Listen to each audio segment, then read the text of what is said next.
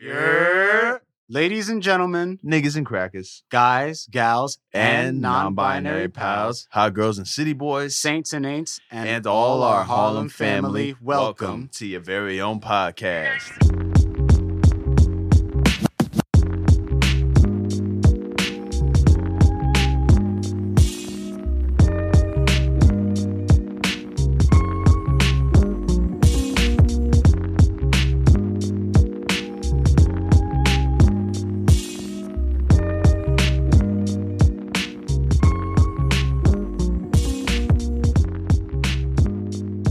All. Welcome back to another episode of your beloved bi monthly broadcast, Harlem's very own. I am, as always, your host, Justin Winley, joined by my two boys. Oh, wait, I didn't do my AKAs. Hold up. You got AKA, motherfucker. I gotta get my AKAs in. See, I was so stressed out. Y'all don't even know what went on behind the scenes just now. Y'all don't. I am, as always, Justin Winley, aka Levi Blackerman, aka the cinematic synthesoid, Wow. joined by my two illustrious co-hosts. Yo, what's up? It's Jude Ali Stephens Wilson, aka Sid Best Stefanucci, aka Renee Dickhard. What's up?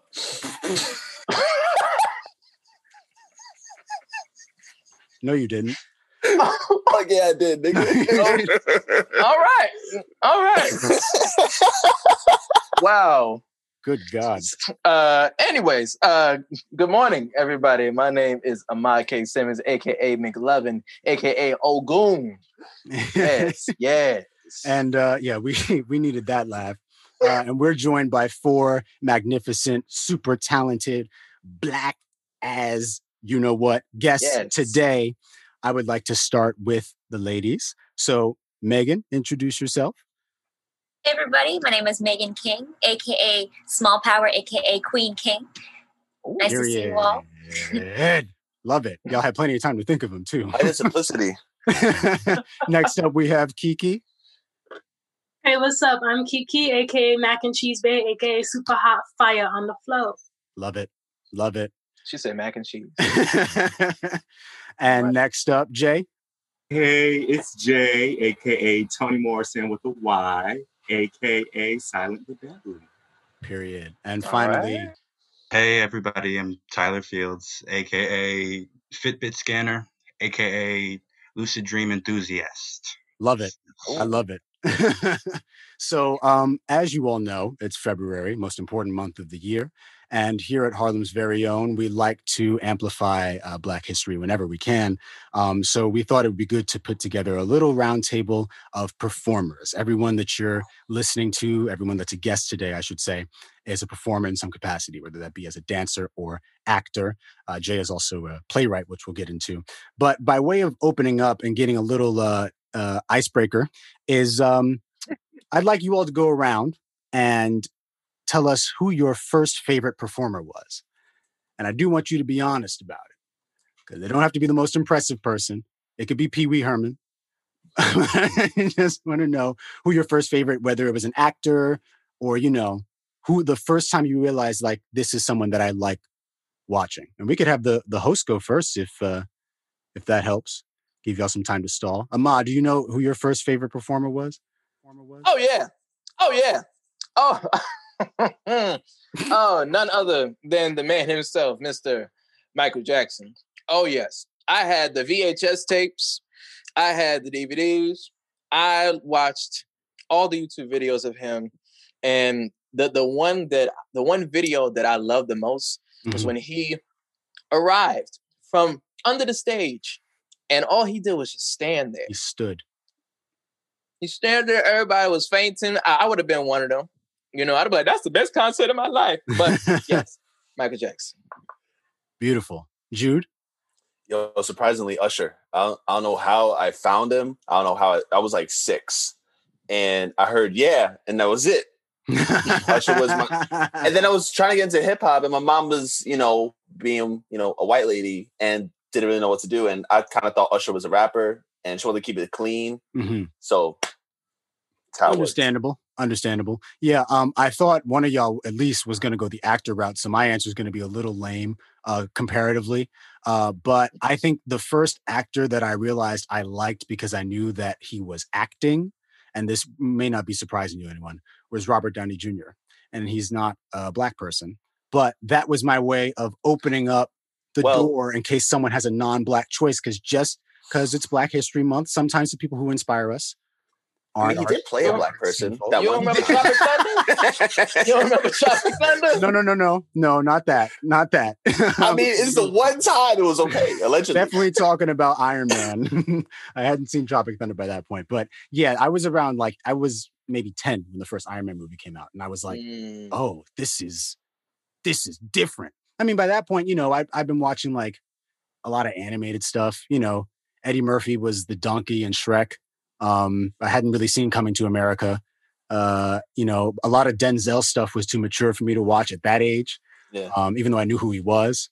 Um, I did somehow manage to kind of sneak in watching The Matrix, so Laurence Fishburne would be up there too, just because he looked the way he did. But yeah, how about uh, how about y'all? Whoever wants to go first. I can piggyback off of MJ, definitely. But I think for me as an artist, like what really got me was Prince. Diamonds and Pearls Mm. is my song. So whenever that comes on, that was my first solo song. So I was like, it, it gets you in the feels, you know? So as, as a sixth grader, that was my first solo moment. So I stick He that hits with me all the time. Yeah. Prince hits you right in the, in the soul. This will be the Mhm. day. Yeah. Who hit that note? Was that Jude? Nah, it was Ahmad. What? Oh, because sometimes, bro, sometimes you be It depends. listen, listen. Depends how much uh, liquor I got in my system. Depends. that's what it is. Kiki, you got one? I'm not gonna hold you, but my dog Chris, like young Chris, I was crushing on Chris so Sea breezy, sea breezy. so bad. Like, and I just feel like in his younger days, he was really killing the stage. You know, the He awards. was. So it's still like on my bucket list, believe it or not, to dance next to him or dance for him, something. But Mm. I think that's that item is closer than you think, and we'll we'll, we'll unpack some of Kiki's resume later on. Oh, yeah. It's Thank you. That's a good answer. That's a good answer. Jay, I feel like the girls are gonna drag me for this answer, but Tyler Perry, I'm I'm sorry. I'm sorry. I'm so sorry. Wow. quite honest. Yes. My first experience of theater was, was watching, I think it was Madea's class reunion. Yes. And I bro, you had you had the DVDs, the DVD Bro, play I recordings. have all of them. Every single Tyler Perry play, even the ones that Medea is not in. Why did I get married? All of them, I have all on DVD, and I watch them from time to time. He's not the best creative, but honestly, his work was so like it was my introduction to the- to theater. Hmm. I like that answer. I like that was an 100%. Agree. honest answer. I agree. I agree. I'm mad at it. Agreed. Tyler, You know, from from from sixth grade to eighth grade, I had the most weird and like uh, like potent obsession with Ti. Interesting. like this guy. Big things popping. this is Big amazing. popping. I, I was just all in, like all of his music, anything. And like I met him one time and Is he as short as he seems? I was pretty short when I met him, so I wasn't really checking for that. But I And also, what was the album like? What was like the song that got you? Oh, this song called Raw. Dun, dun, dun. You niggas ain't raw. Hell, I don't know that bullshit you tell me. How old are you, bro? I was like, bro, I was like 11, like, you niggas ain't raw. it's going hard, bro. T.I., that I'm crying. a fascinating choice. Um, That is definitely amazing. not I think what that's the best one. I think that's the best one. that This was, is that was really good. It's out of left. Yeah. So as you can tell, we have a diverse group here. Um, and uh, one of the things, one of the things I wanted to open up with, um, and Jay, you may wind up dominating this part of the conversation, but uh, it is uh, award season. Uh, we're starting to get into the, uh, you know, this the part of the year where nominations are announced for the Golden Globes, the uh, Screen Actors Guild, all that stuff. Um, and every time award season comes around, and I don't actually know if there are like dance awards. Y'all can enlighten me on that. I'm sure there are. Yeah, the Bessies. Period. Mhm. So every time award shows comes around, we have this conversation, especially within communities of color, about like you know representation and craft and what it means to be nominated versus what it means to win, and whether one is less worthwhile than the other. I'm curious. Um, what do y'all think award ceremonies get right, if anything, and how can they improve? Um, and uh, uh, we can we can let anyone who wants to start that start. Although I should say, because I didn't say it up top, rest in peace, Cicely Tyson. Uh, you know, honoring obviously Black Mm. performers in Black History Month, and she was a titan of industry. I didn't even know that she'd released a, a, a an autobiography or memoir. Um, so I gotta I I gotta check that out. Yeah, That right now. It's yeah, amazing. yeah. But yeah, how how do y'all feel about um award shows? What what goes right? What goes wrong? I feel like what goes right is that they're getting the songs, the movies, the actresses that are touching people. What's Mhm. most popular, you know, that definitely hits it right on the nose. What's trending or um, what's actually saying something to the people is getting recognized. I feel Mhm. They always win. I'm not sure, but I feel like usually the ones that's making an impact in some way, shape, or form is at least in the nomination list. Mhm. Yeah, it's a really good chance to uh, showcase the work that I think is meaningful to jump off Kiki kind of. Um, otherwise, we wouldn't. We there's just a litany of of of TV TV shows out there, and movies out there. If we're talking about the Oscars, Yes. and um, this way, it kind of it kind of pigeon not pigeonhole is the wrong word. It kind of zeroes in on the on the ones that that move people or Mhm. attention people. I think that's uh, i- and ide- ideally what the award shows are about. Award shows are trash. I was waiting. good to Just say all of them? show. I strongly believe that it's just like upholding this like Eurocentric view of what good art is.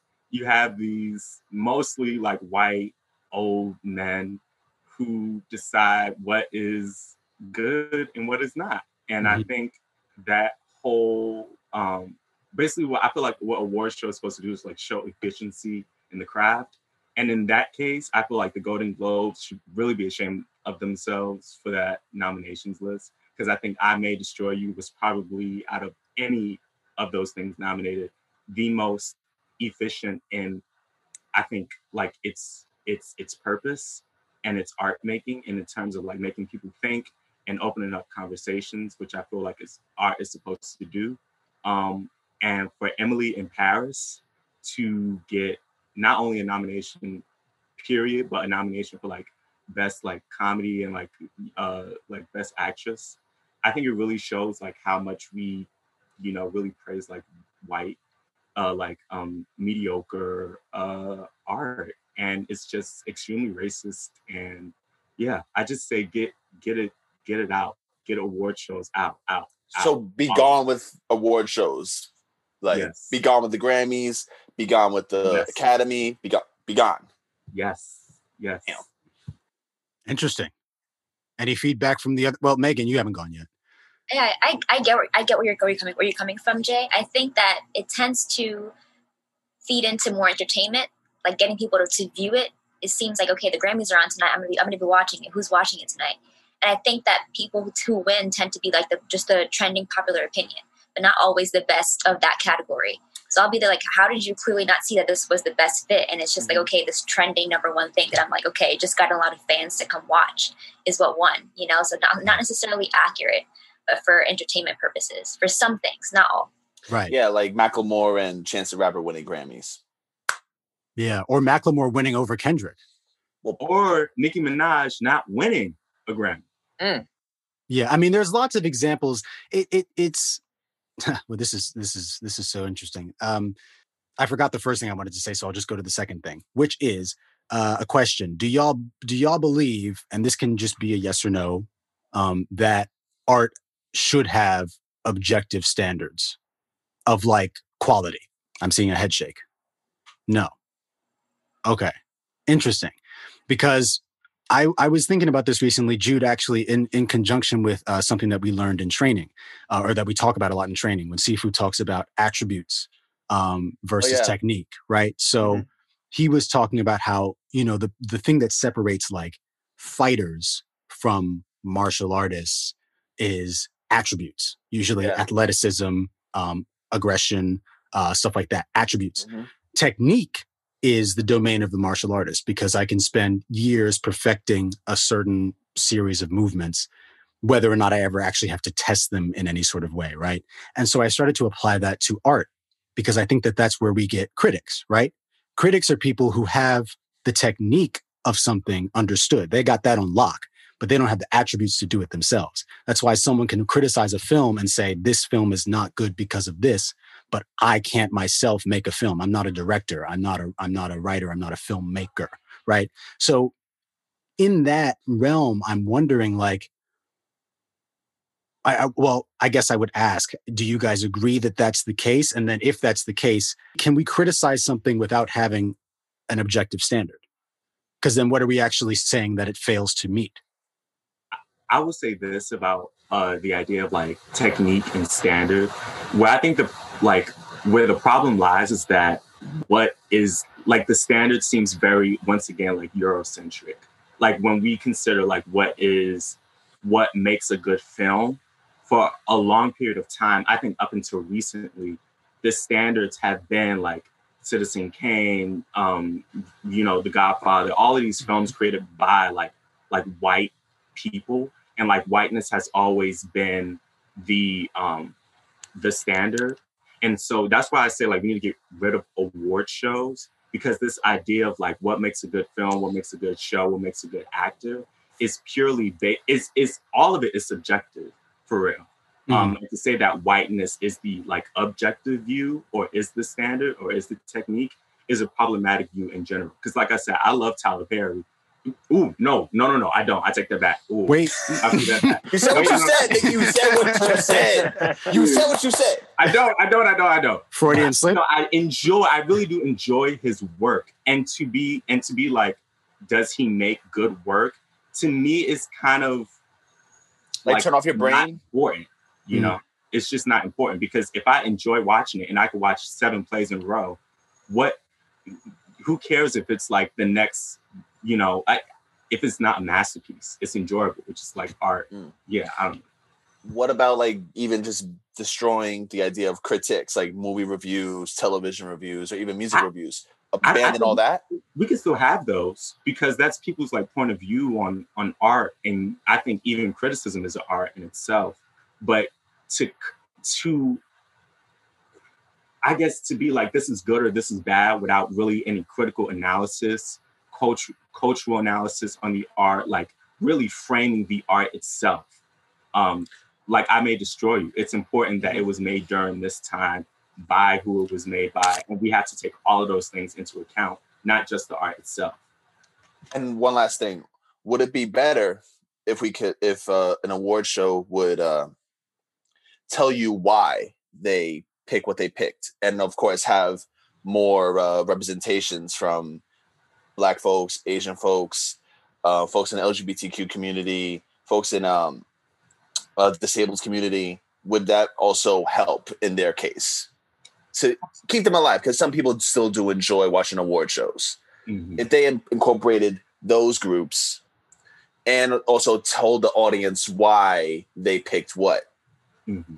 would that be a redeeming thing? It's it, it's hard because I know there's not one person who's picking and who's nominating, mm-hmm. and so everyone's Jim Oscar, yeah, everyone's reasons is going to be different. Um, and I don't necessarily think diversity is the issue here because it's one thing to be seen, but it's another thing to be heard. It's not like I have a problem with like them not nominating black stuff.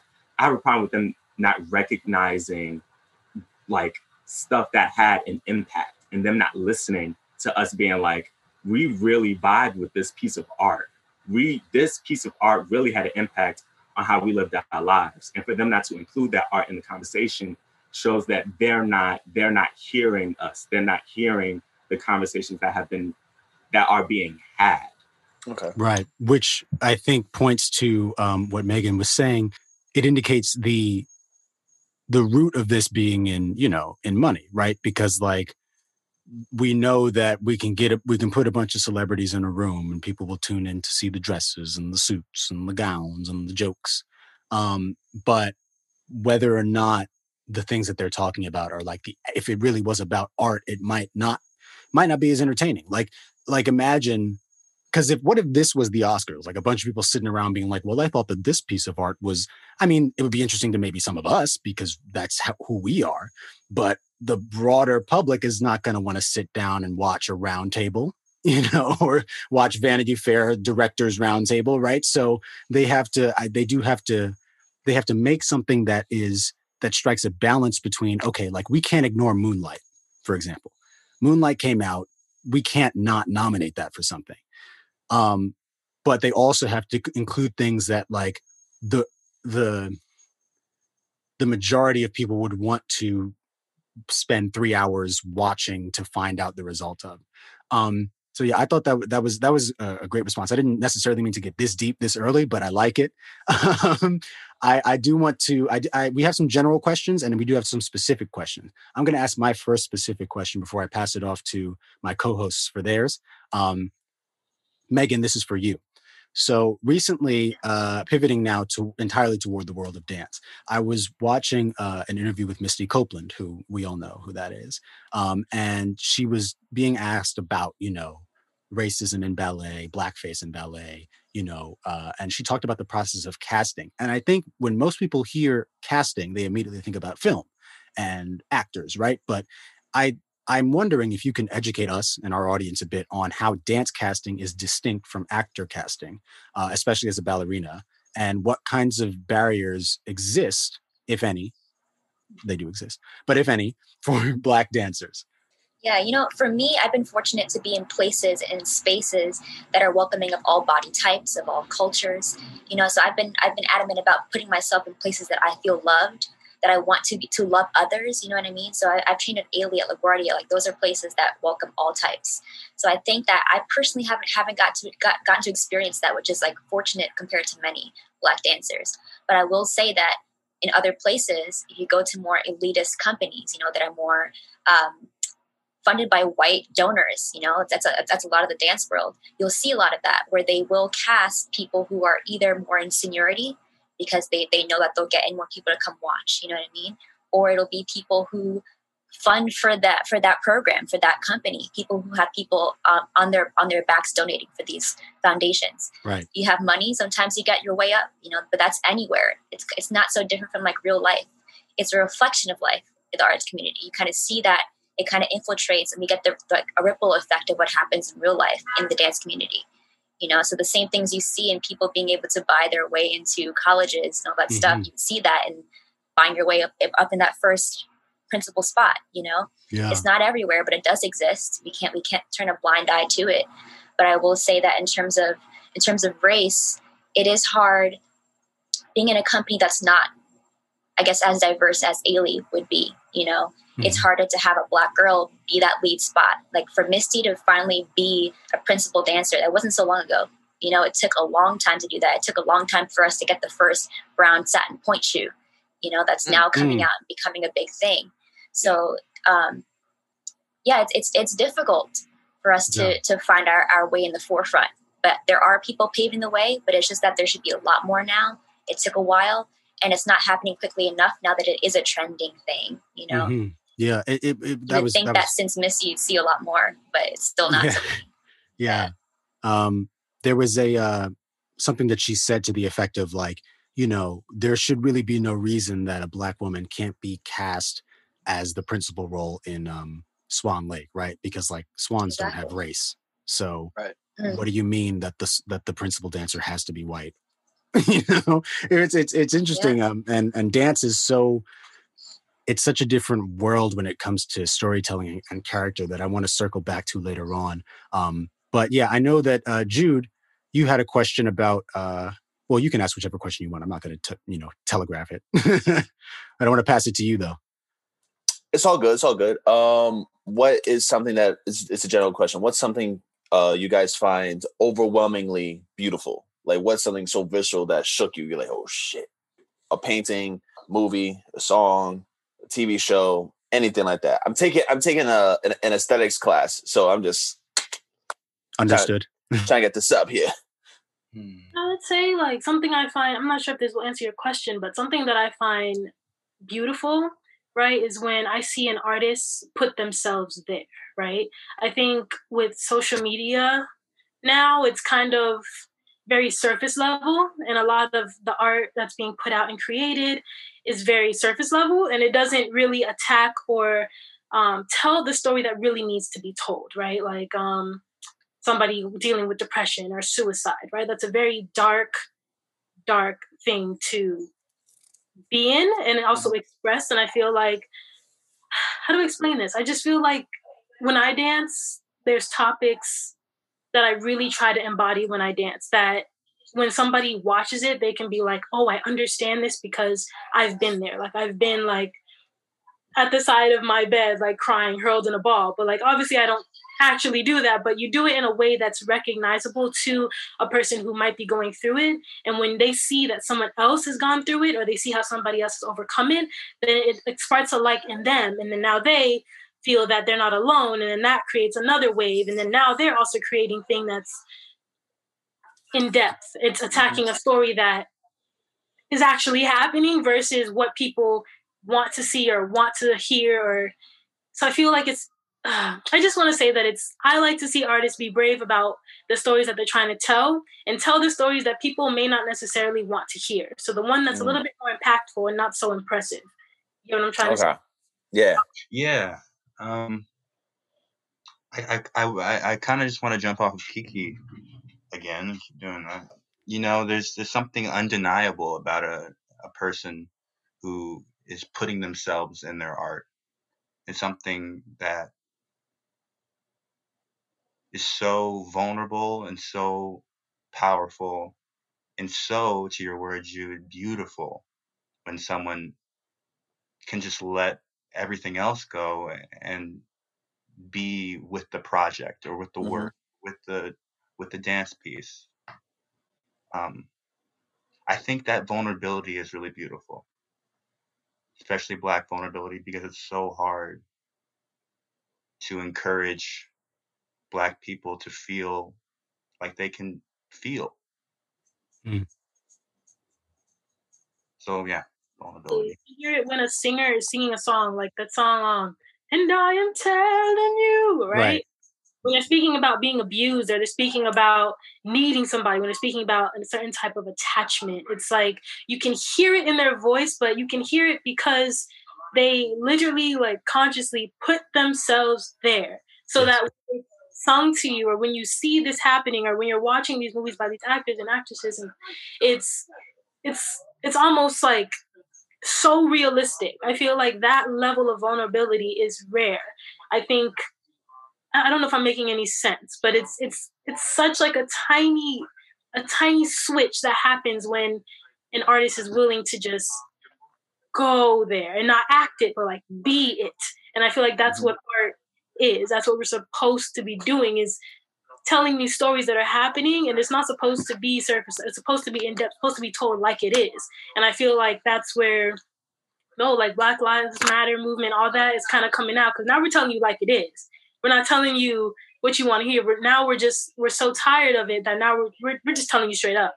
And then the whole world is like wait wait wait wait wait wait. So you're telling me that this happened and we're like yes we've been trying to tell you. But i feel like the whole time we're kind of like saying it nicely and I feel like art has to go that route where it's not so nice, it's more just real. In general, I love seeing art, whether it be film or dance or whatever that might be, that, that showcases black joy because we see so much of our mm. of our of our culture being pulled down and the and the weight of what it means to be black, the burden of what it means to be black, and that's valid. You know, we, we people we feel that in our spirit, but at the same time, our history started before slavery. You know, there was a lot more joy in our community that needs to be celebrated and showcased in media so that people don't always think that we're the sad black woman, sad black man, you know. There's a lot more complexity to our culture that I love to see in film. And when I do see, I'm like, okay, you guys, you guys took it there, as opposed to just making it the easy, the easy like portrayal of okay, this is the father who's not part of this family, like the the more stereotypical scenario painted in, in media. I want to see things that represent actual people you know the joy that we have and how we dance how we celebrate our community gatherings stuff like that that you don't see much of. But you yeah. see the gangs represented. You see all the violence. That's not that's not all that we are. Mm-hmm. that's in every community. Violence happens everywhere you know but it seems that it's painted and it's it's geared more towards the black community. Yeah. Mm-hmm.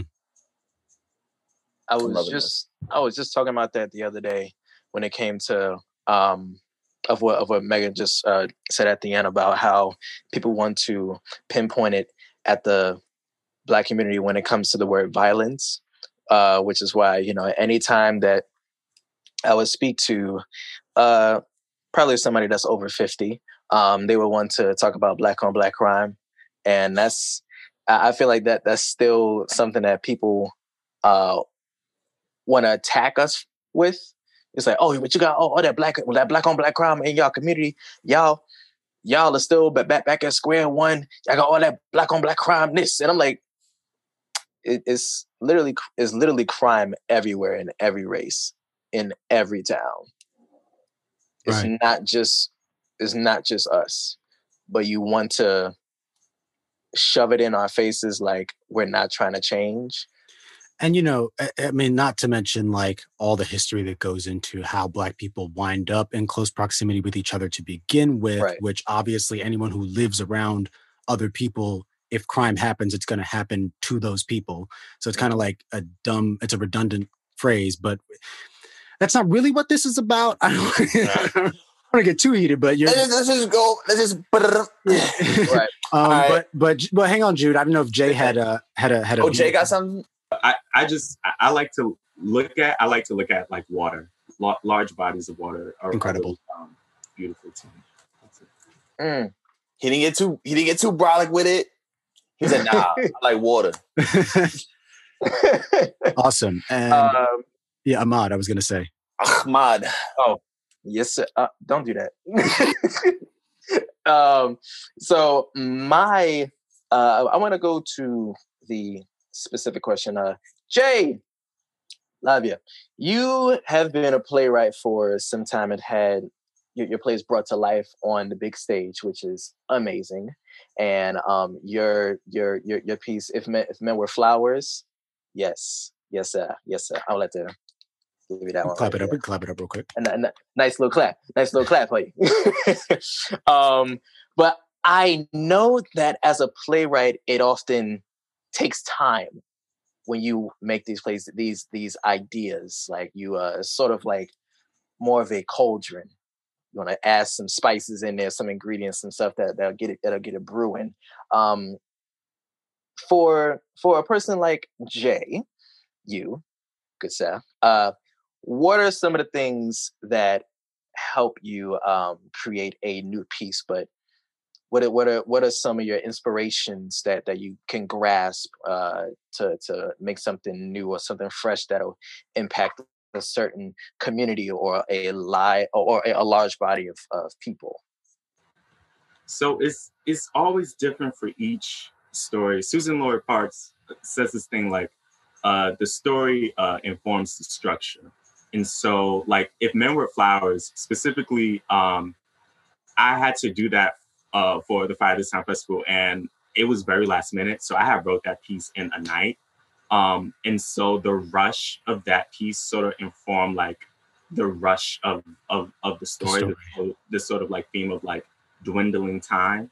Um, and sort of like well, other places different, but I, I think the main thing for me is like language. Um, I firmly believe that like language is just like the foundation of like everything that is just everything. Um, giving mm-hmm. words to things like the Bible says, like in, in the beginning was the word and the word was God and the word was with God. And I think at everything like that's that's at space is like the language. What is the language of this piece? What is the the um the vehicle that these words are gonna like go through? All of those things are like, yeah, that's that's really how I like formulate these pieces. I was hoping he'd go biblical with it. yeah, I mean, even when you look at the word universe, uh, meaning one word, um, yeah. and uh, yeah, that's that's that's real, man. Absolutely, language is the root. And for those of you who don't know, Jay is a voracious reader. Uh, they're constantly updating their Instagram story with "This is what I'm reading now." and there's a whole highlight on your page, I believe, and I'd be like trying to take notes so that I can keep right. trying to keep us updated on, on on the latest on the latest books. Absolutely. So, yes, yes, that's beautiful. That that is absolutely beautiful. And um, I don't know, like, can you just give us a nice little nice little preview as to what what the next piece might be, or are you are you brewing something right now? Yes, there's a play that, um, that will be coming later on in 2021 called This Is How You Destroy a Body. I can't say much about the story, just know that things, this is how you destroy a body means multiple things. There's a little bit of murder in it. Um, and so just like, just keep your eyes open. Man, I don't. Okay. Pe- listen, man, the titles that Jay comes up with, I be sitting here like, I wish I thought of that. this is how you destroy a body. Beautiful. I can't wait for that. Um, and we'll we'll make sure. Please remind me to, to let you all plug yourselves at the end. Your Instagrams, your Twitters, your YouTubes, your MySpaces, all that. Um, I want to direct this next specific question to my good friend Tyler. So one of the AKAs that you didn't mention up top was the Rian Blackter, and uh, it's a YouTube series that you run uh, where you you where you you recreate um, uh, notable scenes from film, TV, and stage. Uh, uh, but the catch is that you're doing it with all Black people. Um, we do see a lot, especially in the past few years with popular media, we do see a lot of race racial switching. You know, characters who maybe are traditionally white, they get swapped into a black character. We saw it with the Human Torch in Fantastic Four. They Michael B. Jordan. We went to mixed results. Um, we've seen it. we've seen it done several times, even to an- a certain extent with the Star Wars films. The first face we saw of the new trilogy was John Boyega, and we all know how that went too. But I wonder what you would say. First of all, you can just use this as an opportunity to talk about the Blackter and how it came about. But um, what would you say to someone who suggests that the Blackter is a, kind of a redundant project, that maybe you're not actually adding value to it by just being a black person doing the same scene? If that Um, criticism has come up. Yeah, yeah, no, I've I've heard it before actually, and um, the Rian Blacker is uh, um, a YouTube series that I began back in 2018, no, 19, I think now, yeah, or maybe it was it was later in 2018, yeah, Mhm. and uh, it is uh, a channel ded- dedicated, as Justin said, to the uh, reenactment of popular movie scenes um, that were initially done with white actors and doing them with all black actors.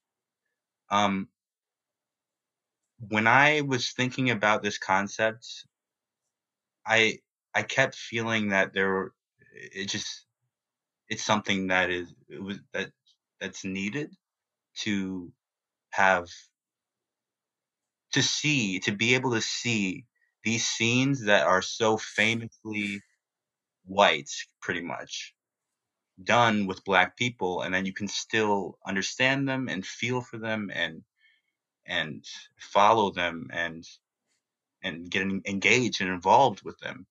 The the switching of the roles um is important uh because black people like like megan said are given a lot of the time these easy or like redundant or what i want to say stereotypical parts where it's just like the father was murdered or this kid's on crack and it's like this and like that and it's like oh my god and i i really wanted to try and as much as i could display the full humanity of black people through Yes. this project and i wanted to to be for people to be able to see the nuances and that they're still there with the black skin and that it, if if not even it might even heighten heighten how you feel about the scene. As Mhm. to, as to the question is it redundant? That's it, it sounds that that to me would be like I I don't know I don't the people I've heard say this to me are white people. They just didn't they just they were just resistant to it. It just felt like like general resistance and in it can and I in my in my opinion it's not redundant because we've we've never seen these these scenes these specific scenes. Um I don't know it, but it is like when you bring when you bring up stuff Justin like the, like the Human Torch. Mhm. like we see we do we do see that. It's it's always it's always it's always like nice from the public we're always like okay cool like this person's black now like that's that's good Um, but what it's really doing that we I feel like might elude us. What it's really doing is like putting this character and like that's been traditionally white for so long in front of all these people and this huge audience, which is mostly white. I mean, film and TV, the arts is mostly white, so we're putting in front of mostly white people and making them say, making them, making them watch it and making them uh, understand that it could be different, it could be this way, and hopefully, hopefully, the idea is that it would open up people's I, perceptions about yeah uh, possible. Yeah. Um, thank you. That was that was great. I um it, it reminds me of a conversation I had with my father a long time ago. Um, I think it was during the whole Oscars so white season. Um, and we were kind of talking about, you know, basically I remember him venting, well, not venting, but he was um pretty much saying that he feels able to um when he sees a white actor he feels like he's he's more able to project a character like to well rather to understand the character that they're playing rather than when he sees another black person like he was he's already framing them in his mind based on like similarity and and whatnot so in that it makes it harder for him to understand a black person playing a character. What what I later read, which kind of equip better equipped me to do that, is um, Richard Dyer uh, White, um, which is a, a, collection of essays about like whiteness and um, you know more than just being a white person, like what whiteness is as a structure of whatever. And um, one of the most profound things in that was was basically this revelation that like based on history and the fact that European people were you know, fighting amongst themselves and then branched out to colonize, like they were able to center whiteness. They were able to put whiteness in a position of, of centricity, if that's not a word it is now, and say like this is this this is normal. Everything else is othered. We discovered, you know, um, the Indians. We discovered the Africans, and so they are different from us. And so, yeah, that's like that's the whiteness has a central position in culture. And so I think what the Re-Emblactor does that's really interesting, as you said, Tyler, is it imagine it allows you to imagine that default being undone, not even really reversed. Because I, I don't I don't necessarily think that it's like you're doing this. It's not it's not at the expense of the white performers. Like all these scenes have been done before. So it's not like you're taking anything away from anyone. But it it in addition to just allowing you to showcase your skills and everyone else who who works with you, um, it invites on a on a theoretical level. Uh, it invites the audience to imagine that it, it to imagine people to see like people, you know, and and and I think that that's what uh, and it's it's a better gift to the the idea of acting overall when like you can say okay I I can look at I can look at uh, The Dark Knight with Christian Bale and Heath Ledger, and then I can look at the version that Tyler did, um, and I can see that you know, budget aside, it's there's you know this this is the same idea being transmitted, and it's really not that different, you know. So yeah, I'm I'm I was uh, I, I like that answer. Um, thank you, sir. Um, going back to another general question before we get specific again. Um, maybe this will be a bit more fun just to bring things up again. What is one thing, and this this is for dancers and actors because I don't know what you know. What is one thing you absolutely will not do for a role? Like where does the buck stop? Where are you like I'm not doing it? And yes, Jay, this is partially inspired by your question about whether or not people would let them spit on them. but yeah, I Wow. I'm curious to know what is one thing you absolutely you know will not do or a few things um and and I, would actually like to start with the dancers because i don't know if there are requirements for y'all in the same way that it's like when you're mm. filling when you're filling a role in a in the nutcracker and they want you to do a certain thing like how does that how does that work you know it's not like a script i mean there is but it's it's not like you have to say a certain thing that yeah. you don't want to say I feel like it's different in the dance world, you know, because I feel like with actors, you guys are per- are perceiving you're um portraying people in in like in like life in all in all in all aspects, right? Mhm. But for dance, it's like I'm, I'm telling a story. Not Right. so much like if I was doing a story ballet, maybe it's like a more like a more romantic scene I'd have to portray, but there's not so much like a boundary that I wouldn't want to pass. You know, Right. it's, it's like a fight scene maybe, but like I don't know. or particular skill, yeah, like it's a little different. Yeah. or the particular like, Um, physical thing, like you know, I don't, I don't know the moves in ballet. I took the one class when I was seven. And, but is there anything physical in ballet or dance or kiki? But they're both dance, but they're different styles. Mhm. Is there something physical that you're just like, I ain't doing that shit? Mm. in the commercial realm, it's a little right. It's like if you're doing a movie, right? It's Yeah. it depends on the part you're playing. You could be the the music video vixen girl, right? Which is kind of like you're walking, they're like, "Come here," you know, and then you have the girls who are like, you know, on the pole, like doing the thing, you know what I'm saying? And you have the Work, girls- working, working. They're working. right? girls that are like okay with being touched, and you have the girls that Right. I'm also okay with being touched. You know, I'm. I would say I'm a little bit more the teaser girl, right? Like I'm not saying that. I think I would stop probably at like complete full nudity. Like Right. um, Solid. I'll, I'll put on, you know, I'll Put put, on on.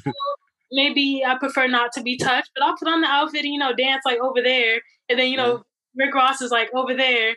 And, you know that that's, I'm willing to do that Oh, you know, I'm willing to be um the, the fully nude girl being touched, you know, on camera. yes. Yeah. That I'm okay with that just because like I said, the commercial world has a lot of different things and certain roles can take you out of other jobs. So you have to be mm. really, really, mm. really, really, really, really cautious. And in the commercial world, right, the jobs kind of come and go. So when you're not on camera, what are you doing behind the scenes? For me, I Yeah. work with children in nonprofit organizations. I'm teaching dance classes. So I might want to be a little bit more mindful about Yeah, like the little kid sees you in a rose video. Right. You, you, you, you. So, so you're saying you shouldn't pop up in WAP. That should not be Now, she can pop up in WAP, bro, but she's not showing the WAP. That's it. understandable. That's what it is. understanding when they're younger because that's music they're listening to, but that's not my business. I just. Kiki will not be doing, you know, Right. those those roles. And then nothing against it because, you know, everybody's comfortable with different things. But um I think that for dance. And as far as acting, um I always say like I don't know if I'm willing to like shave off like my hair or gain Mm. 500 pounds. I know some actors do it, like um, like men will grow out facial hair or like shave it completely, and you know for different things. I don't know if I'm willing to gain like Transformation. a weight for for just one specific role, just Mhm. because I'm more in the commercial realm, so it's a little bit more short term, and I just don't know if it's worth it. You know, shaving my head maybe I can I go back and forth with it because if we're paying if the check, you know, is right. Right. We got wigs, we got you know. That's no problem. Um, so I go back and forth with that. But I think those two things, acting wise, I don't think I'd be willing. And then for dance, complete nudity is a no for me. Coolio. I would love to answer this question after everybody else goes. Got you. hmm Megan, did you want to go? I think, yeah, I wanted to follow up on that. I think it's a good point that you mentioned the nudity thing because I think that commercial versus concert is a whole different world. Like, I wouldn't ever be nude on camera to, for it to be seen over and over, but in a live performance, it happens all the time. In Europe, it's like a thing, you Mhm. know? So it's, it's like people won't take it back to be able to watch it again. It's just like in the moment, can you appreciate the human body as it is in its natural form? So it's Yeah. really different. I, I don't think I would mind it so much if I was called to do that in live performance, but film is different. Don't Mm. know why that's a weird. Yeah, it's a weird thing for me, but Understandable. You don't know where that's Yeah. going. exactly. They have like suits. Like I know in like the concert world, if they're trying to do something that's a little bit more nude or need to be more focused on the body, you'll have a body, a suit that's the color of your skin. So you'll look naked, but you might you're not exactly portraying it in that realm. Mhm. Right. Also, the world's a little bit more artistic, so it's more about shapes and lines versus the Bong, bong.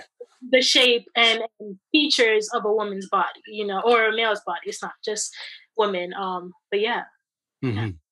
it depends on the role. The role has its description. It's like a job description. What's in the description and how much Yeah. Pay me. Right. Pay me. getting paid well enough for it, and then two, what will it take you out of? You know, Right. Mhm. so yeah. Jay or Tyler?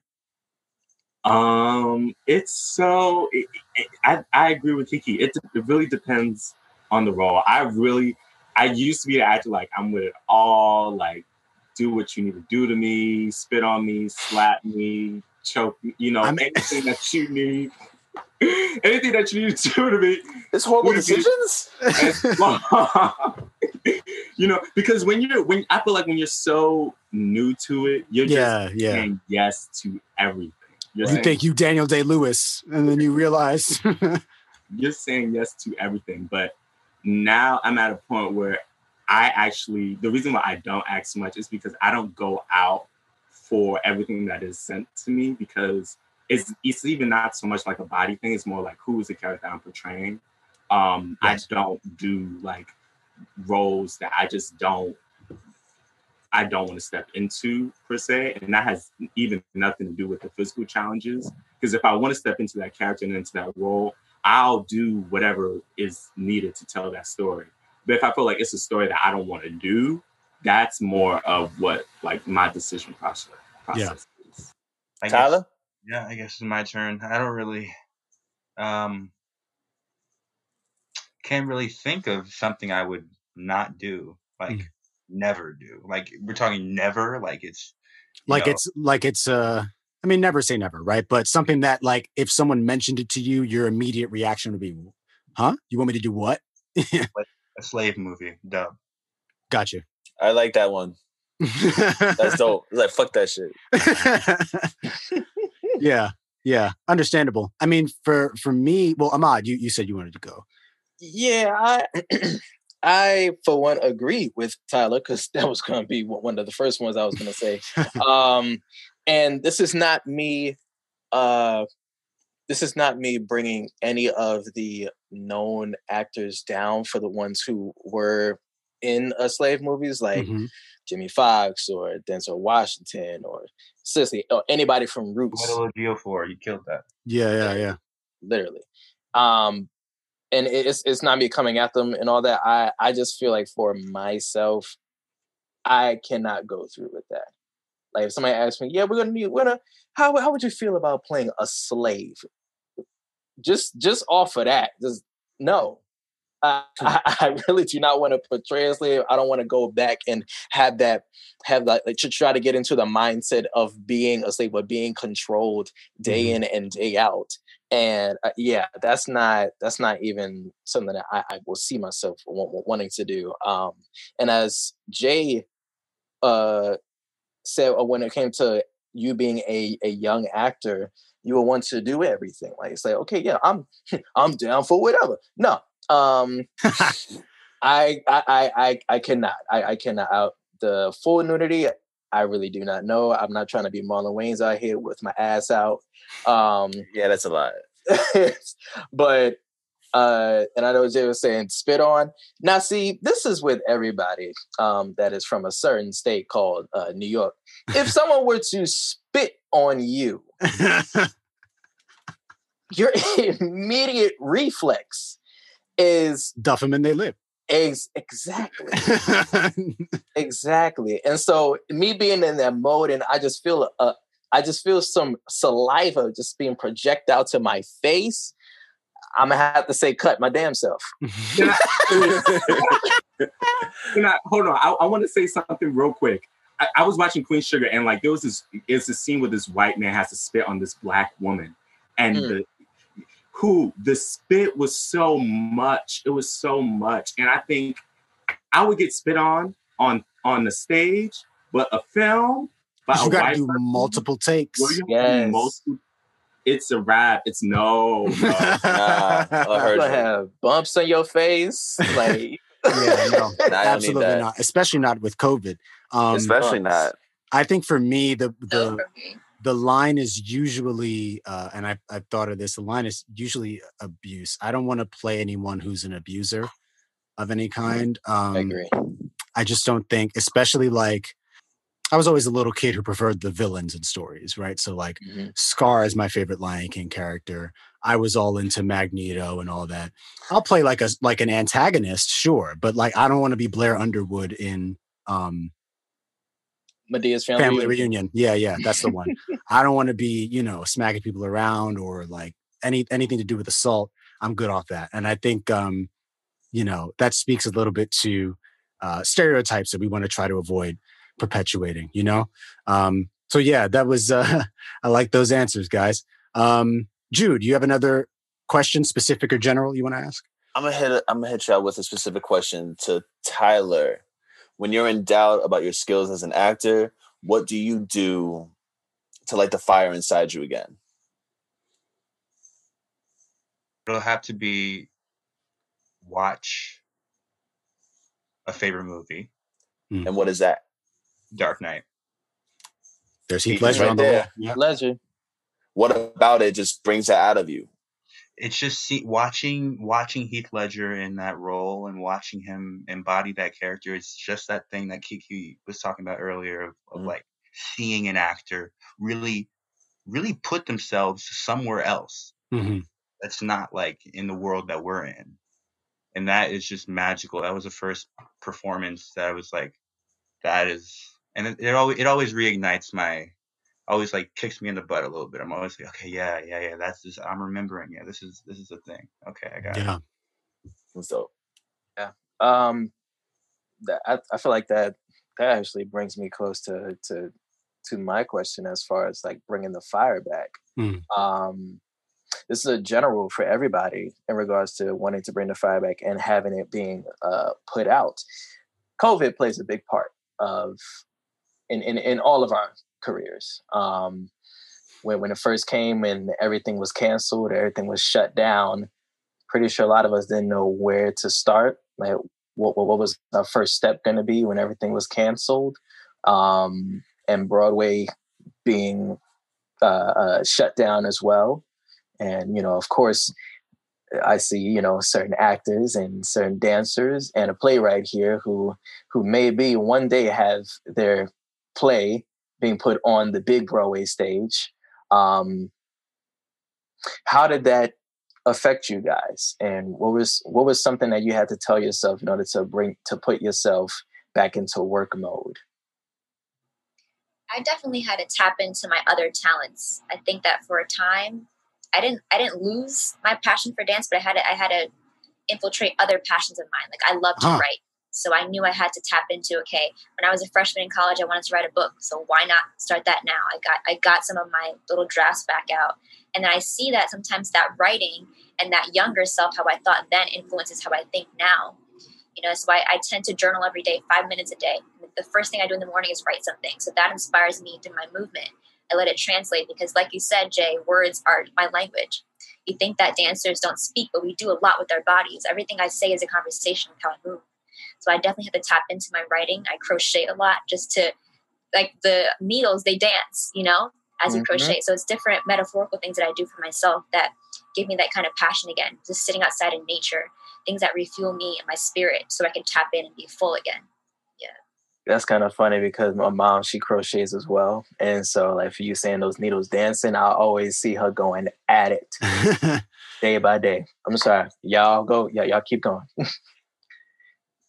think it's important to stay inspired. I mean, I'm not gonna lie, I was I was put in a funk for a while. First it was like no graduation, then people were, I mean, God bless, I'm dying left and right.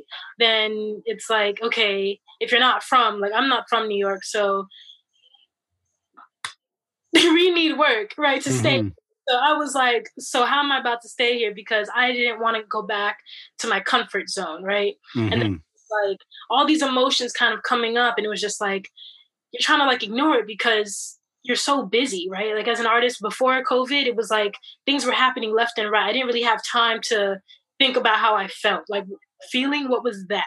It was like what was that and what was sleep? It was just back and forth back and forth back and forth. So when this hit and there was nothing happening i was like oh great now i got to deal with it you know? Yes. it was, that was like the demon right there.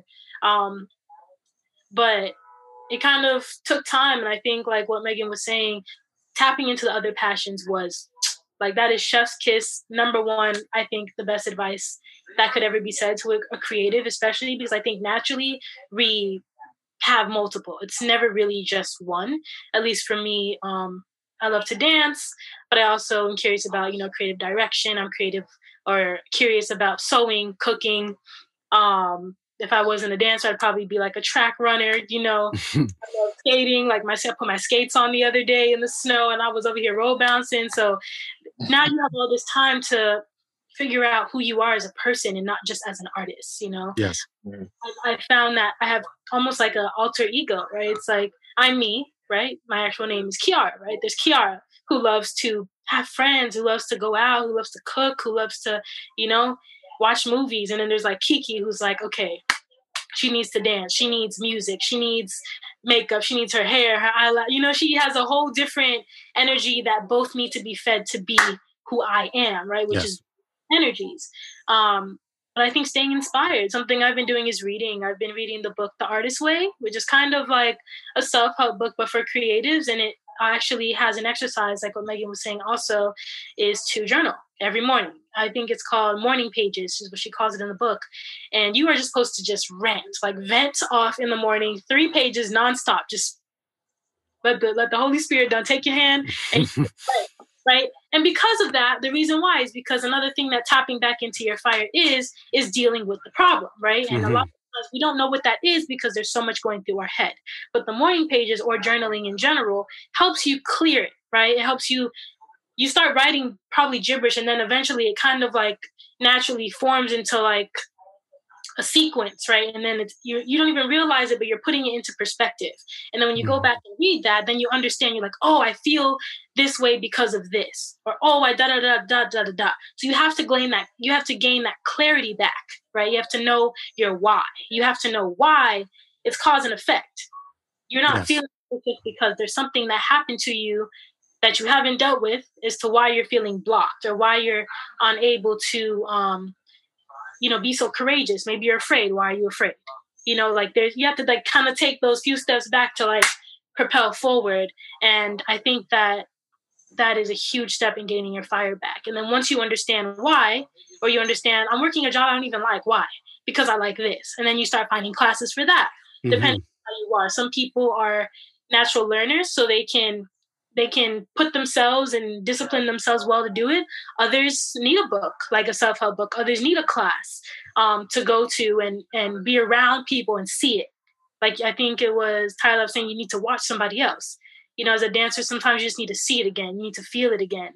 Um, you have to put yourself in that environment, which is something else that I've been doing now that New York is not too bad anymore. Now we're kind of open, so your girl can go take a dance class or two, and that has helped tremendously. Um, I had to stop teaching so much. I had to focus on what was my language. What what is the stories that I wanted to tell? What what did I want to do? You know, you have to recognize what your triggers are. Are you doom scrolling on social media and you see Susan over here done bought a house at 19 and you're just like, well, why do I have a house at 19? And then you all of a sudden trying to get into real estate and do all this extra work that you didn't even want to do in the first place, mm-hmm. right? You have to be really, really, really self aware. And I think once you have that self awareness first, then you develop that self love. And then once you develop that self love, then you're able to set those boundaries and that, okay, as long as I dance today, I'm good. Or you make sure that I ate my mac and cheese at dinner because I wanted to. You have to make sure you start prioritizing yourself. And I think that that's something that artists don't do we're so we're naturally givers, right? We're naturally always wanting to share and share and give and give and give until you're depleted. And when you're depleted and you don't fill that back up, like no one's really kind of, especially now in today's age, I'm, I'm not saying anybody's like selfish, but I do feel like it's kind of taking a little bit of a selfish turn. Everybody's like craving like this instant gratification and we want to put out something for the likes and the views and the the um, approval and it just keeps happening like that and you're depleted. And then the next trend happens and body yada yada came out. And everybody's over here watching megan kill it. And you're just like wait but like i just you know like the the the fame is so short lived yes. I think you have to tap back into your why. So it's not short lived it's eternal. You understand your why. You know i think you ask yourself why. You got to write down that question and do that because once you realize that you're not chasing what you want to do, then it all makes so much sense. Once you start yeah. living yourself, it makes a lot more sense. You're like, oh, well, I like to go take walks. I'm happier. Why have yes. I not been happy the past few months? Because you didn't go take a walk. Like, you know, so you understand. I know that went on a rant, but I think getting your fire back is knowing yourself again. Mm-hmm. Mm. Yeah, yeah. I love that. Listen, she she kind of just preached um, oh yeah. I wanna I want to um in the interest of time and because we do have one more general question that I definitely want to get around Robin on. I'm gonna ask um my last specific question, and this is for Kiki, but I do also kind of want to hear from Megan on it um, before we do, uh, Jude, your question about um, fear. Um, so, Kiki, you, uh, for those who don't know, um, have performed in multiple groups, obviously, and you've done so publicly. Most recently, I think this is the most recent big thing. Um, you were at the BET Hip Hop Awards with Lil Wayne and 2 Chainz. Uh, okay, dancing on stage. Um, now, I I often tell people that out of all of the creatives, I tend to respect dancers the most because I I I would be the most intimidated. Acting doesn't necessarily scare me, but dancing does because acting i can hide behind the character you know? It's not justin on stage. It shouldn't be justin on stage. It's the character on stage right? But right. when you're dancing and i mean obviously we talked about concert performance where you are actually telling a story. Sometimes when you're dancing that's kiki on stage right? And it's your it's megan on stage. It's your body vulnerable and wordless in front of masses right? So i think about that all the time and i respect dancers so much. Always will. Also because like i can't really oh, dance um, that being said, I want to ask you, and I start. I want to start with Kiki because I'm curious how the paradigm shifts when it comes to concert dance. When you are performing in a group, how, especially in commercial dance, how do you project your personality while you're doing identical choreography, right? And the reason I directed this to Kiki is because I, I maybe I'm wrong, but I feel like with concert dancing, is there less room for expression almost? Like you're it's it, do you feel like you have to be more you have to fall in line more when you're doing like when you're part of a, a big concert operatic performance than if you're let's say it's you and two other people doing like a hip hop dance? But then even so how does your personality manifest in choreography especially when it's not your own? Oh man. So I'm not too sure if I had the answer for this because I like to consider myself a little bit of the rebellious one because you got to go out there and give it all you got. And that's mm-hmm. just my kind of, that's just my way of doing things. I've always kind of, kind of gotten in trouble for that, right? And yeah. the most humble way possible, I would dance. And it was either like the choreographer would change it to what I did, or I would get in trouble and need to tone it down to meet the energy of the other dancers in the room, right? And that's kind of a it's an up and down. It's a scale. It's a risk, right? Mm-hmm. With it's so tricky for dancers, and it, it kind of it makes me like fire up because we train and we train and we train and we train and we train just to go to kind of to the audition and get told you can't really outshine the artist or you can't mm-hmm. really stand out. You kind of have to fall back in line. I don't want to fall back in line. I want to dance and with no restriction because you train and you work so hard for this. So, um, but it, it is a truth. You do have to um, code switch or mend to the job that, mm-hmm. you, you need to do, right? So, um, specifically with artists, you cannot outshine them. That's not that's not that's no bueno. Mm-hmm. You can get fired for that. Um, you don't want to do that because the artist is the center point of that job. So your job is to accentuate that or just kind of be extra movement on stage. And I don't mean that in a negative way. It just it just is what it is. That's the gig, um, yeah. Right. So if you outshine the artist, like I said, usually don't don't don't book the job. Probably because you're too good. And I've been told that before, um, that I was too good to be, you know, beside this artist or that artist. And it was such a confusing and mind blowing thing to hear because mm-hmm. subtle flex but listen, yeah. But I, I, it's not it's not flex. I'm, I'm just being honest because you go out there and you give it all you got. You're killing it. You're doing backflips and tilts and you're in your heels and you're you're trying to stand out because you're in an audition room with thousands of people. You need to stand out. That's when you're supposed to kill it. Right. But then like you can't really kill it too much. You just have to know what you're auditioning for because if you're dancing for Beyonce, you might want to be a little bit more full out. But if you're dancing for an artist that maybe doesn't dance as much, but they want dancers on stage, you have to be able to do a little side step real nice and real contained because you can't overpower them. Mm. Um, usually, the people behind the table tend to find your match and find your equal. So I don't really know if that's. I think you just have to walk into the room kind of know that you're great and do what you do and you get the job or you won't. What's meant for you is for you and what's not is is not. And yeah. realize that it's not that consequential and notice that there'll just be there'll be another opportunity. Um, I'm not really sure how to answer that question because it's very tricky. Yeah. You won't kill it. You could be the best dancer in the room and not get booked. And that mm. could be mm. because of how you look. It could be because of your height. It can be because of your weight. It could be because the director didn't like you. It could be because you're a Libra. It could be because you have green eyes. It could be literally anything can take you off. Yeah. The book for booking the job. So I don't know if it's to blame dancing with the group or if it's to blame just because of the opinion of the person behind the table or if it's just you could look too much like the ex girlfriend and you, you just don't like there's like it's that happens. So, yeah. It's to each their own and it's just tailored to the project. What I will say is the best thing that a dancer can do is just to be prepared and be as educated and most versatile as they can be. Yes. I love a versatile dancer. I try to be one myself. Um, no ballet, no modern, no hip hop, no heels know how to pole dance, know how to circus dance, know how to play a guitar, know how to play a drum, know how to do a backflip. Just know how to do as many things as you can and walk in there and say, What do you want? Mm-hmm. I want a backflip and then I want you to play the drums. I bet. And that's what you just are able to do that because you're just skillful. I think that all any artist can do to benefit themselves and to create the most opportunity for themselves is to just be skillful. Have yes. more, have yes. more, be able to embody multiple looks that's something that I um, gained a little more confidence in as being a dancer as well is realizing that I'm able to embody a lot of different looks.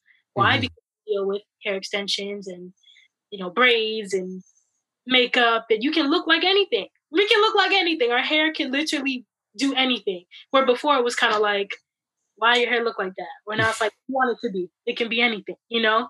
Um, I don't know if that answers the question, but no, thank you. That, that's listen. That was really, uh, yeah, that was very insightful. And I'm curious, uh, Megan, how how you uh, tackle this specifically coming from um, more of a troop kind of background, where like you're traveling with Ailey and everybody, and this is what we're doing. You know, yeah. Yeah, in response to the commercial scene, like I think for me, people have always asked me, why have you taken some of those uh, gigs? You know, not that I don't want to, that I or that I think I can't, but it's just that what draws me away from that is that I can't have on my resume or I don't feel as empowered when it's a list of backup for this, backup for this, backup for. I'm the kind of person who wants to pave the way as my own. I want a name for myself. You know, whether it is a part of this company, I want to be Megan, not the backup for this star. You know, I can be that star. I have it in me to be that person. So I, I even though I value it and I applaud those who do it because they do it well, but for me personally, I, I don't see myself in that scene for that reason. That's why I stick to more of a concert dance scene. And I think that for in, in that world, what's hard about the individuality is that on the on the opposite end, we, we are also taught to when you audition need to be able to do the same steps. They teach you the same tendu, the same plie, whatever it might be. The, the step is the same, but now how do you make it you? Mm-hmm. They'll teach you it no matter what. Here's here's a here's part A to part B. Do that, but it's about how you embody it. And so what I what I've real, realized about myself is that I have a Meganography, like a Megan esque way of moving. So I think that by knowing yourself, Kiki, you were talking about being self aware. That's how you stand out in that room. I don't need to be anything or put on anything, but knowing myself, they see that okay, she's confident. Mm-hmm. You know, I don't mm-hmm. have, I don't like people who want to be in the in the front center, which is a great place to be. You're seen, but if you don't know yourself, you're just kind of taking up the space, you know. But doing right. what with it? You know, Right. I think that um, yeah, when you're given something, embody it as you, translate it as what you who you are. That's what makes you seen. Mm. And in, in Mm. performances, I, I see people who take the risk and who, who will stand there in silence and, and take up the space. I can look at you, be still, and be inspired. Mhm. Be, be drawn to tears by seeing you in stillness because you know who you are. The Go back to Michael Jackson. Focus. Yes, exactly. People will applaud him for the whole 10 minutes because he's sitting there in stillness, you know? He knows Yeah. himself. Yeah, yeah. That's that's beautiful. Um, and uh, we'll take you know the next ten minutes, fifteen minutes, you know, for our wrap up after this next question Jude has. But I just want to say, you know, um, Jude and I are practitioners of Jeet Kune Do, which is the philosophy sir. of martial expression, and Jude and I can we can do the same movement, but will look a little different because it's Yeah. in different bodies. And so, you know, I always I did a presentation once on the relationship between martial arts and dance because it's it's storied. Um, but that's for another podcast. I'll just say that I appreciated hearing um, you two talk about that um, from your your uh, individual perspectives because I think that that's um, I think that's a question a lot of people might have. You know, um, about like expression and, and dance. And dance is so like I feel like you know I can go into an audition to for a certain role and I don't get it, and like I you know it's it's easier to not take that personally. Because it's like okay well may, i don't know you know tyler and jay how y'all feel but it's like okay maybe i was off that day or this character didn't really feel right anyway. I just wanted it because they said that um Beats was going to do a walk on maybe and I wanted to meet her you know? It wasn't really for me. But when you're dancing it's like like you said Kiki I gave this my all and this is me like I'm not hiding anything so for me to not get it it is I feel like I would probably take that personally and you know I'm I don't know if I'd be uh uh, strong of character enough to withstand that for too much longer. But maybe this ties into Jude's question um, about. Uh, well, I'll let you say it. um, what are some of y'all's biggest fear as a performer, and how do you combat it? yeah, A performer or playwright. Can Yeah. be Performer or playwright? It's still a performance. Like shit. Mhm. and we can. Uh, whoever wants to start, you know, Tyler. you So uh, ever since I I was young and was watching iCarly, and I was like, "Oh, this is so cool! I want to I want to be in a family like this. Not a white family, but like I just wanna- I wanna- I wanna- that's cool. I want to be an actor." Um, I I was like, "But what if I freeze?" Mhm. And so like it hasn't it's never happened, but it's it's always a fear of of getting on stage or getting in front of the camera and just melting internally or or or, or like folding into myself to the point where I, I I'm in my body but like I, I can't control it the way that I usually do. Does that make Mhm. You in that sunken place. yeah, it's sunken place in myself, right? But um, the best the best remedy for that is just preparing, Mhm. preparing, preparing, preparing your ass off, uh, more than you need to, and and like I said, it's never happened to me because I feel like I prepare all the time. I, I'm always making sure that I that I know the material and know my connection to it, as Megan said, and and and that always keeps me there. Yes. Yeah. I like that. Those fire. Anybody else? Jay, I haven't heard from you in a minute, my man's. It's a tough question because I'm I'm trying to think because I have a whole bunch of fears to be quite honest with you, but um, the main one I would say as a playwright and as an actor, I would say my fear is like uh, not telling the story. I think whether something like happens, whether that's like in the form of like freezing on stage or if that takes in the form of like something else in which the story is not being told or it stops. I think that's a fear for me. Seeing my works done by other people, it's hard because I'm not the director. And so I Mhm. can't be like, this is how you, or, you know, let me guide you so that you, you know, everything, everyone interprets what I write. Mhm. And so my Yeah. fear is that I'm not clear in the story Yes. or there's a lack of clarity because at the end of the day, sometimes the playwright can be in the room, but a lot of the times they aren't.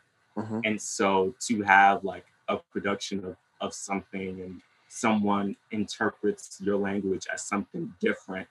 Yeah.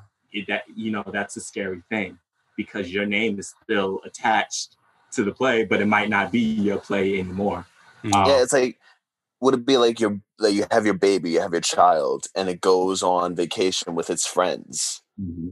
You don't know what the hell's going on mm-hmm. with the other family. It's, it's your child not, out there, and you have no control over right. what happens. It's not even vacation. Just imagine that you birth. It's you're like I would say a playwright is like a surrogate. It's like you hold mm. and you like birth it, it incubates and like you birth it, and then you're like, okay, world, boom, do what you you know, raise it in the way that you want. Director, take this, cast actor, do that, and there are different versions of your child out there, um, and you really have no control over anything that's not on the page. Mm-hmm. And so I have to be as clear as I can on the page, which is why I say like the language and the words have to be so specific in the way that I write. Um, mm. That was dope. Thank you, man. Yes. My biggest fear is not reaching my potential. You know, I feel. Mm, I feel that. I feel it's very scary because personally, I just have a lot of big dreams, a lot of big goals, and sometimes, you know, when you know you're dreaming right when it seems like it's out of reach. You know, at least I know I'm setting high standards for myself, but um, it can be really scary sometimes, especially when things like a worldwide pandemic happen and kind of sweep everything from under your feet. Um, but it doesn't necessarily mean that because it opens doors for new things. Um, yeah. But I fear because when I first came to New York, I would explore a lot. Like I would just walk around. I remember getting to so many conversations with people. I would always ask people like, "Well, what do you want to be? What do you really?" They'll be like, "Oh, I want to be like a doctor." I'm like, "No, but like, what do you really want to be?" It's always like they're always like looking around. They're like, mm, "All right, so I wanted to be like a musician, but you know, you know, they always like have like this side thing that they want to do, and I could just I would be able to like pinpoint. I would look at somebody and be like, they don't look happy. You know, like in New York, there's so many people that if you look on the train or around you, they're just kind of like it's almost ghostly. Like they're kind of just going around and i wonder how many people came here probably like with a dream but it like didn't work out that way because you know this, the city is tough or like life is tough itself i just wonder you know mm. and i always fear that i'll end up kind of taking the safety job over the mm. dream you know and even now in the pandemic there's so many times i'm like you know i'm looking for the jobs and i'm like ah, i can just do this you know for the meantime but you have to put yourself in the position to get too comfortable. I mean, some people can and they they like have in the back of their mind like okay but like when this day hits i'm out. Like you know if ands or buts you know? But some people you really get comfortable you know? And i'm afraid of that. I'm afraid of taking something that's gonna make me or help me live well but then it kind of takes a lot of your time away from being able to put yourself out there and create you know? Creation or being creative is demand yeah. And so was a job so I think finding that mm. work life balance is something that I'm trying to master every day, and I just fear, I fear not not reaching it, and it sucks, you know, because you spent so much time, like went to school, you went to studios, you went to all those practices to to not be what you set out to be. That's scary. Yeah, you know? yeah, scary to me. Very true. Megan. I would say my biggest fear is getting to a point of, say, if I'm if I'm in a company long term, that I get to a point of just going through the motions in the choreography because repertory companies can be the same piece, like being on Broadway. If you guys can relate yeah. that way, is that it's the same choreography every night, same lines read every night. Yep. So if I'm doing the same movement every night, will ever get to a point that I'm like I'm not feeling it in my soul anymore? That doesn't feel fresh every time. Mm-hmm. And I guarantee that there are dancers that feel that some nights because we're human. You could just be mm-hmm. tired some night. I'm hungry one night. I just want to go home. You just go, you go, you and you go through it, not like um, phoning it in, but just good standard, like meeting like meeting like a like a setting a standard for yourself so you don't go below below that. It wasn't a terrible performance, but it was good enough to deliver, and it was honest enough. But I I do fear that one that one day I'm like 30 years in, and it's just like okay, I'm I'm good, you know. So for me, what I need to that? do is yeah to to fight that is that I go back to where it started. Mm-hmm. So I go back to the kids who train where I where I grew up, you know, and in, in seeing them and the, how how how wide eyed they are, how hungry they are to be where I am. That's enough for me to say, get get your butt back in it. You know, mm. it, yeah. it kind of is like an alarm for me to stay stay focused, stay my path. Yeah. Yeah, white belt mentality. You know? Very true. Bringing it yeah, back to martial my mom arts. said to me when I got my black belt, she was like, "Jude, think of it as a white belt all over again, man." Yeah, that's right. I'm and Justin. Oh, I want to hear from y'all because y'all y'all thespians. Uh, Ahmad, you want? I have my one role, you know, as a wheelchair drug dealer. You know, on Blue. Bloods? No, Bloods. seriously, I was on Blue Bloods as a wheelchair drug addict. Incredible. I will have to go to that episode and go. There you go. That's my addict right here. That's my addict right there. go go ahead, Justin. Oh no, you go first because I'm a because I'm gonna do the, you know. Okay. Okay. Okay. I'm okay. I'm gonna tie it in. I got you. Um, I can relate to what Megan said about um, losing that fire. Um, there, there, there were certain times where I was thinking about this as I was as I am home uh, mm-hmm. when it came to me getting back into having having that fire to go back into auditioning and getting ready for when Broadway is open again to be ready for the auditions, be ready their first day out. Um, but the thought in my head was, am I gonna have that capacity to be good enough, or will I have that that will to keep grinding and keep doing this day in and day out and hoping for that golden opportunity to be on to be on that stage or be in that certain TV show or film. Um, and and that was that was like one of one of the biggest fears that I was going through um, ever ever since I've been back. Yeah. So just yeah, basically having questioning myself if I will be uh, good enough uh, well, well, having that have well, not not really that having that uh, fire coming back in, in, into me again. Mm-hmm. I think um, for me, it's similar to what Jay said. It's disservice is uh, my greatest fear. I, I, don't want to take something on and and not do it well um, because you know what would have been the point. And I think the way I combat that is, you know, as an actor, my my method involves research. I love like you know even if it's not a, an actual like biopic or something. Like I just what what does this character do? Okay, let me find out what people who do that are like. And I think you know my my combat my battle plan uh, for roles is just making sure that I have an absolute kind of like Tyler said preparation. Really making sure that I have the entire toolkit that I need. You know, so that you know if I'm in something that's bad it's not bad because of me you know like and, and i did i did my utmost to to tell the story that um needed or wanted to be told um but yeah that's a great question jude and um uh, I appreciate it. I appreciate all of your time. Of course, before we go, we have a long-standing tradition on HVO. We always have to end on a positive note. So I'd like to know what your song of the week is. Each of us will mm. go around and tell what a song is that we've been listening to on repeat this week. Um, just one because our playlist is already very long. long yeah. I still gotta do that shit. yeah, but we update we update our playlist every episode with the um with the guests submissions. So uh, mm-hmm. the host can go first to give y'all some time to look through your Spotify, Apple Music, SoundCloud. Uh, Jude, what's yours?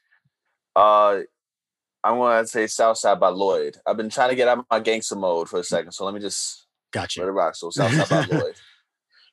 Oh man, I, uh, I, I really I don't even need to like search it up. But it's been I've been playing this like throughout this week. It was like five or seven, five to seven times. And the group is uh, H Town. If you know H Town, you know good old knock, you know knocking the boots. But this song that they made was is an underrated song. It's called Natural Woman. Oh my mm. god, it just slaps so this is, hard. This is not related to the Aretha Franklin single. No, n- not, not at all. It's it's the R and B slapper. Oh mm. my goodness, I was caught off guard by. I mean, no, no, H Town you, you really don't. But that one, yeah, yeah, bro. Heard you. Um, for me, I'm going to say, I think it was, yeah, I think it was "Good Days" uh, by SZA. Um, it's just it's doing something to me in this in this season. I still got to listen to that. I still not listened to it yet. It's good. Well, you probably are. If you saw the the music video for uh, "Hit Different," she sings that song at the end of that video. Um, but we'll start from the bottom. We'll go up. Tyler. Yes. Uh, so if y'all know the the rap group Flatbush Zombies, yes, oh, yes, yes, sir. They got they they got this uh this um engineer in the group. One of the one of the three is Erick the Architect, and he makes the beats. Mm. He just released this EP called Future Proof. Mm. Um, and the first song, I Can't Lose, it's a banger. But, gotcha. the, but the album is good. The, album, the, the EP is good. I Can't Lose. Got you. Jay? Um, my song is actually in the vein of it, it's from a, a, a, stage play, a church stage stage play in the vein of Tyler Perry. Um, it's I how did I know that somehow Tyler Perry was going to come back? it's not it's not from a Tyler Perry stage production, but it's from another stage production. Gotcha. Um, I also real quick, I want to know this. This is again about the Eurocentric view of what's good is what's not. Mm-hmm. Church stage plays or gospel stage plays are really good. Some of them are really good. The yeah. ability that some of those actors have with storytelling while singing, yes. the technique some of them have, rivals some of those girls on Broadway. Absolutely. So I just want to say that and put that out there that we're not knocking down those. But the song itself is um, Rediscover Yourself by Lucretia Campbell. The things that she does with her voice, the storytelling that she mm. does with that mm. song, it's just amazing. So I just want to put that out there. Understood. Right. Understood. Yes. Kiki?